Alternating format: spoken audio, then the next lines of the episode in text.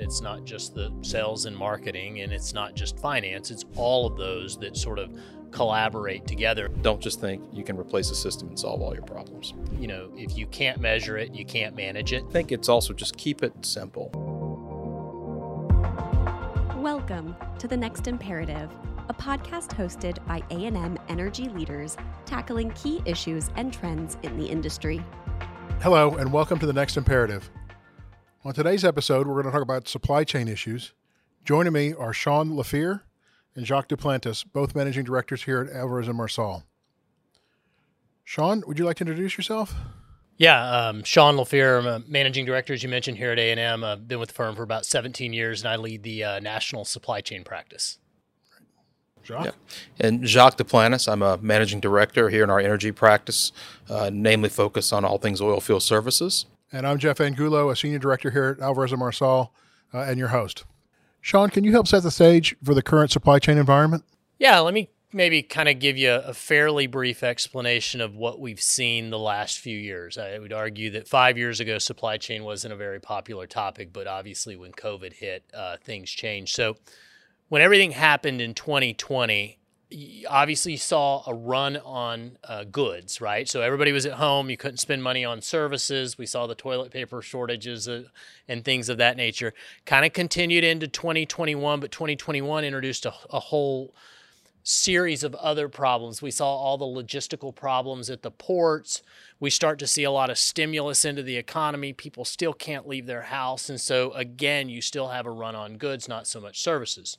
2022, we start to see a little bit of a bullwhip effect. So, all of these companies that had run out of everything across all industries, all sectors, start to really replenish inventory, set safety stocks a lot higher. Then, what we start to see is people get out in 2022, return to some services spending, and people are starting to get a little bit scared. Their belts are starting to tighten a little bit because of the inflationary pressures. Then, let's kind of fast forward to 2023 the companies that have been dealing with this pain for the first two or three years have started to make serious adjustments in their supply chain. So, what I mean by that is they've started to diversify their supply base and not just rely on certain geographies around the world. They've decided to perhaps move production, move their distribution network into other areas that started to then create a little bit of chaos as well. And so uh, everything's a little bit different in terms of the way that I plan, in terms of how I think about carrying inventory, how I service uh, my customers, and so forth. So, you know, 2023, which is probably most relevant as to what we want to talk about today, we're starting to see a lot more momentum in, in, in kind of two areas. One is sort of triage around working capital. Interest rates are up, so that's important. And then I'll throw a few acronyms at you. The acronym of SIOP, which I'm sure we'll talk about a lot today Sales, Inventory, and Operations Planning. Again, kind of a glorified way to really talk about planning, demand planning, supply planning. Um, and so those are really the hot topics of, of today. And maybe you might want to talk to Jacques a little bit about how it's affecting OFS. Great segue. Jacques, how is it affecting OFS? No, I, I think in OFS, I mean, look, if we if we look, you know, everything Sean said, which I agree with, OFS was probably already challenged going into the pandemic. So if we go back to 2020, um, you look at the markets, we were coming out of a downturn in the 2015 2016 cycle and marching our way back up. Um, and, and the market was starting to stabilize. And when COVID came, the pandemic came, the bottom really fell out of the market. Um, and what that caused was, from a planning standpoint, um, a real challenge for a lot of these companies. I mean, if you think about it, I'll say there's a lot of companies with different levels of maturity in the space. Um, some plan really well and, and they're really good at these kind of processes and, and demand and supply planning. There's others that you know, they're not as mature. Um, what we saw was a combination of things. All of a sudden, your your customer profile, or not your profile, but the customer demand is going to change because all of a sudden the market's slowing down. We're not drilling like we were. Uh, customers are tightening their belts, as Sean mentioned. So for the service companies and the equipment providers, that that's creating a challenge. You've got a work from home environment where, you know, all of a sudden I'm used to being out in the field or in an office. You know, internally, my my planning folks can go out into the shop floor um, or they can go out into the yard and see what's going on. They're, they're having those conversations that, that relate to supply and demand planning. My salespeople are interfacing with the customers on a regular basis, going to things like that. All those things stop happening. So that, that exacerbates the problem that you're not having that collaboration and communication. Um, I think you can compound that even further, and you look at um, as you know as we started going or coming out of the the, the pandemic, um, you know the demand started to return but then we had other things going on where you had things related to the wave of, I'll say, bankruptcies and consolidations that we saw. And, and, some of this goes back to the 2015, 2016 downturn, but more recently we saw a lot of that, you know, during the pandemic. If you have a customer that you're tuned into and you're planning your supply and things you need to service that customer, and all of a sudden they went, you know, they filed for bankruptcy, that causes issues. Conversely, if that, that customer all of a sudden gets bought, consolidated by another E&P operator, that can cause an issue because you know the question remains if they're going to continue to be your customer. So you had issues like that, and then lastly, what we've seen is the um, the transition, the energy transition. So with the energy transition, if you think about that, there's a couple challenges. One is a lot of these companies are now committing to certain cash from their shareholders going to um, the investors, back to the investor community through buybacks or share repurchases, uh, in dividends, etc. But the other part of that is now with the capital I have or the cash I have, how do I support my business? And you're in you're in a business now where we've traditionally done a lot of the same things over the years, but there's pieces of the transition where people are doing things like, for an example, electrifying equipment, whether that's you know, frac pumps, compression, things of that nature, where now you're having to decide is how much of that do I spend on the transition? And then now I have two separate types of equipment potentially where I've got to um, not just the equipment itself, the capital investment, but also the OPEX spend, where I've got to now stock certain parts for my my maintenance uh, and operations. So all those things added up, really specific to oil field services, um, to, to, compound this problem. And it gets back to Sean said, SIOP. That's one of the things we look at to to remedy that. It's really fixing this process, getting that collaboration in place, um, getting people to talk so they understand what their needs are, and matching that to the demand, which leads to efficiency for everyone. Now that we've got a good understanding of market dynamics, Sean, how are you advising your clients to think about their own supply chains and how to make improvements? Well, I think that depends probably um, on the sector or um, the nature of the business. So my previous answers were probably a little bit more product focus. Um, there, are, of course, are services companies that still deal with inventory, but they don't have quite as elaborate of. Again, I'll go to the SIOP, you know, which is the sales inventory um, operations planning. We used to call it S&OP. Um, it may not be as elaborate. And so what I mean by that is they may be managing inventory based on like reorder points or min max or things of that nature.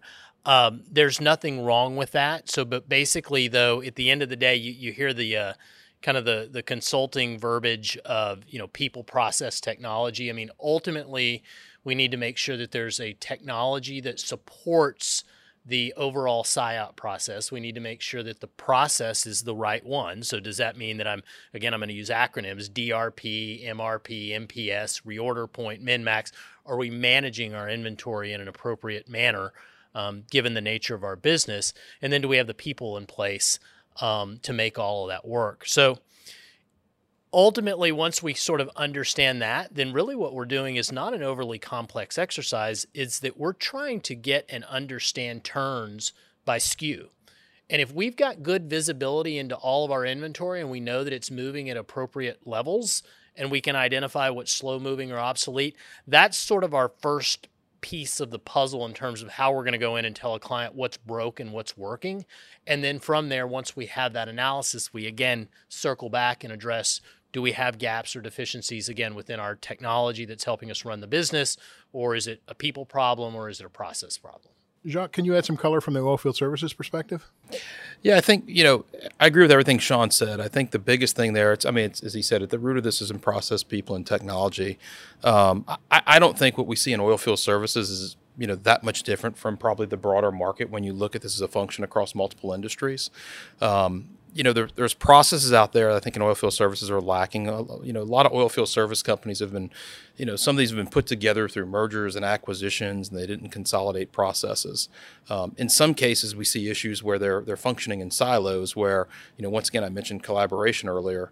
That collaboration is not taking place between different functions within the company or sometimes different different interfaces with the customer back to that demand side.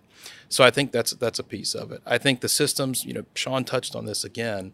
Um, I, have seen it time and time again where either the, the systems don't exist, the data in the systems is bad, and or people don't trust the systems, so they're constantly overriding you know what maybe an optimization systems is telling they need in terms of their mins and maxes and those kind of things. Um, so that's probably the other things that I see um, in addition to what Sean's mentioned. Sean, you mentioned SIOP, which is a great and interesting topic. Can you expand on some of the indicative pain points that are impacted with it and how it tries to solve? Yeah, I'll probably be a bit repetitive in my answer, but um, again, it goes back to to people not trusting a forecast. Um, because if I don't have my demand plan right, then basically the supply plan is going to work off of the demand plan, and so again, I, I, get planners that don't trust the plan, right? And then so, you know, it's almost like I might as well not have a system. So typically, you know, again, I mentioned that in 2023, we're, we're doing t- two types of work, right? It's sort of improving the existing working capital position, which I would order is more or argue is more of a triage activity fixing the SIOP is much more of a long-term sort of sustainable process thing. And that's where you've got to start at the top with the demand planning process and make sure that we're running iterations that we're considering external factors that we're not just going off of history or otherwise history will simply repeat itself in terms of the mistakes that we made. Sure. And that goes to jacques points earlier about loss of communication through working at home and and just not talking to the clients or clients disappearing as they combine uh, and their priorities change one, I think I'd add too. I mean, when you look at that, the pain points, there's the things that sit in that. When you look broader, it's it's really it's revenue, it's it's cost and efficiency, um, is what we see. And I would say from a revenue standpoint, it's back to if you don't have a good plan. You know, some, in some cases you may have more than what you need. Well, you can service your customer in those cases, but when you don't have enough, the customer can go somewhere else. You can lose a customer in that case. When you look at cost um, if we talk about the fire drill and the firefighting that a lot of times happens in, in, you know in absence of a strong process, that leads to excess overhead costs to, to manage that. Not to mention you run into issues with uh, you know last minute logistics, hot shotting materials and equipment, those kind of things. Uh, that that's going to drive up your cost as well. And then from an efficiency standpoint, um, you know, if you're always dealing with variability and issues, you're just not going to be efficient as an organization. So that's also going to add to the overhaul cost as well. And those are all things we see across a number of our OFS clients. Um, you know, where, where this is an issue or this is this is one of the things they need to look at as part of remedying the problem. I guess this question relates to both of you. For your clients that have seen the light and and understand and buy into the process, where do you start? Well, I think there's a who was it? Maybe Peter Drucker that said um, something along the lines of, um, you know, if you can't measure it, you can't manage it. Um, and so that that your see the light type question is, I think a lot of our clients that have invested in the analytics and the dashboards and understanding where they've got red flags with existing inventories or can start to see where they're going to have issues uh, related to their supply plan or meeting customer you know fulfillment requirements um, that's probably been one of the biggest um, turning points that I've probably seen in recent years. And, um, you know, it's just becoming a much more popular thing, right? Like dashboards and um, analytics and being able to do that. But the companies that are getting out in front of that are the ones that I see having the most success.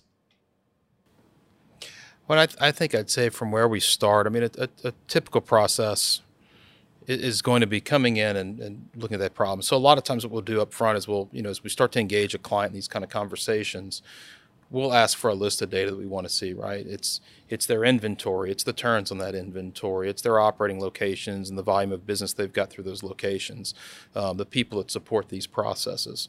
We'll ask for that data. We'll want to look at it. We may set up some initial interviews. Um, and then from there, we'll typically go into some workshops or sort of some um, you know process mapping kaizens for those you know familiar with lean processes. And then from there it's really starting to identify where those root problems are and the waste or the value of fixing that waste. And once we get through that we can start to look at you know what are the priorities? What's it going to take to fix these things? What does it cost? And i say net cost because um, it's easy to say this is the value in fixing the problem but what does it cost to fix that problem? What are the risks? What are the intangibles the intangibles in terms of how much time it's going to take? Is it a system upgrade? Those kind of things once we get that mapped out, we can define a roadmap, and then we usually go from there and we'll help them execute that plan. But that's a typical approach for this. Sean, what other challenges do your clients face when implementing a SIOP system? Well, I guess in addition to what we've talked about, one thing I guess I failed to mention so far in our discussion is um, a good SIOP process is very collaborative. So it's not just the procurement department, it's not just the sales and marketing, and it's not just finance. It's all of those that sort of collaborate together. And so companies that do it the right way typically do monthly or quarterly reviews. Um, so that's that's a, a, big piece of the puzzle, really, that, that we haven't mentioned. Um, again, I'll reiterate having systems in place that can help support this. I think one of the newer things that we're seeing in effective uh, demand planning uh, is being able to look at like um, concepts like demand sensing, where we're starting to look at external factors in the marketplace. So when you think about it, in the old world, you know, 10, 15, 20 years ago, the way you figured out what your demand plan was going to be next year is you kind of looked at what you did last year, right? And you kind of based it on history. Well, now there's a number of other, you know, macroeconomic factors, geopolitical factors that could come into play um, that companies are starting to to bring into the whole SIOP process that, in theory, you know, would make it much more effective and accurate. So becoming much more advanced sure. in the inputs that come into yep. it in the modeling. Great. I, I mean, what can you add? I, I, I think some of the other challenges that people have, it's it's I've seen this time and time again in oil field services where people fall in the trap of it's a technology problem. So we talk about systems, and people come to say, hey, I need a system that's going to fix this problem. Well, the system's not going to fix the problem unless you have the right process in place. So it goes back to things Sean talked about, getting the right people involved, having that that process in place or processes. And then I'll say the last piece that is what I like to call sustainability. So you, you fix your processes, you fix your, pro, your your systems, but how do you make it sustainable? Do you have the right metrics in place? Is management committed to it? Are you going to continue to hold people accountable for those things? Um, you know, one of the things we've seen in oilfield services, you know, where I focus my time is I, I call it the, the carrot and the stick it's easy to use the stick to get people to do things, but then when there's something else that needs the stick, people tend to go back to their own way of doing things. So, how do you incentivize people constantly and get them to change their behaviors and, and march towards that, which gets back to the metrics piece? So, I think, you know, really, if you look at those, I'll say those are three things. Those are the biggest challenges we see um, and the ones that people need to think about going in. But most, foremost, up front, it's going to be don't just think you can replace a system and solve all your problems. Gentlemen, final question before we wrap up what are one or two key pieces of information you'd like a, a COO or a chief procurement officer to take away from this conversation to put back through into their organization to make changes? Again, I'll probably kind of repeat what I had mentioned earlier. I think it's the analytics and the visibility uh, into your inventory. Uh, I think anecdotally, traditionally, a lot of companies fall into the trap of measuring inventory turns in aggregate. I mean, which is fine, right? I can go look at any publicly available, you know, 10K and I can figure out what inventory turns are. But what I really can't do is then segment it down by a SKU level. And that's what's causing pain, really. Um, typically, we'll have a CFO or a COO say, hey, our turns are worsening. Well, are they really worsening on the top 50% of your products? Probably not. What you've got is you've got a bunch of obsolete or very slow moving inventory stuff that you've had on the shelves or out in the yard for multiple years now that's sort of bringing that down. So, that's probably my 30,000 foot advice is is develop the analytics it's not that hard in being able to see you know that level of information down to the SKU level the only other thing I'd add is I think when you look at this, I mean, we talk about the process and the systems and the, the, traps that people fall into, but I think it's also just keep it simple. I mean, one of the things we found time time again, and you know, I'll say, oilfield services, industrial sectors is um, making that solution a simple solution that people can follow. It's going to be easier to adopt. And if they can adopt it easier, it's going to be easier to follow back to that sustainability and you can get the results you're looking for. So keep it simple would be the biggest thing I would I would say both as you design your processes and as you think about your systems. Gentlemen, thank you for the stimulating conversation. I enjoyed it and I feel like I learned a lot. To our audience, we hope you found this conversation stimulating and that you'll join us again on future episodes of The Next Imperative. Please like and subscribe at your favorite podcast location and or look for us at the Alvarez and Marsal website. Thank you. Thank you for listening. Make sure to subscribe to The Next Imperative so you never miss a new episode. Also, visit our website at alvarezandmarsal.com to learn more and to connect with us.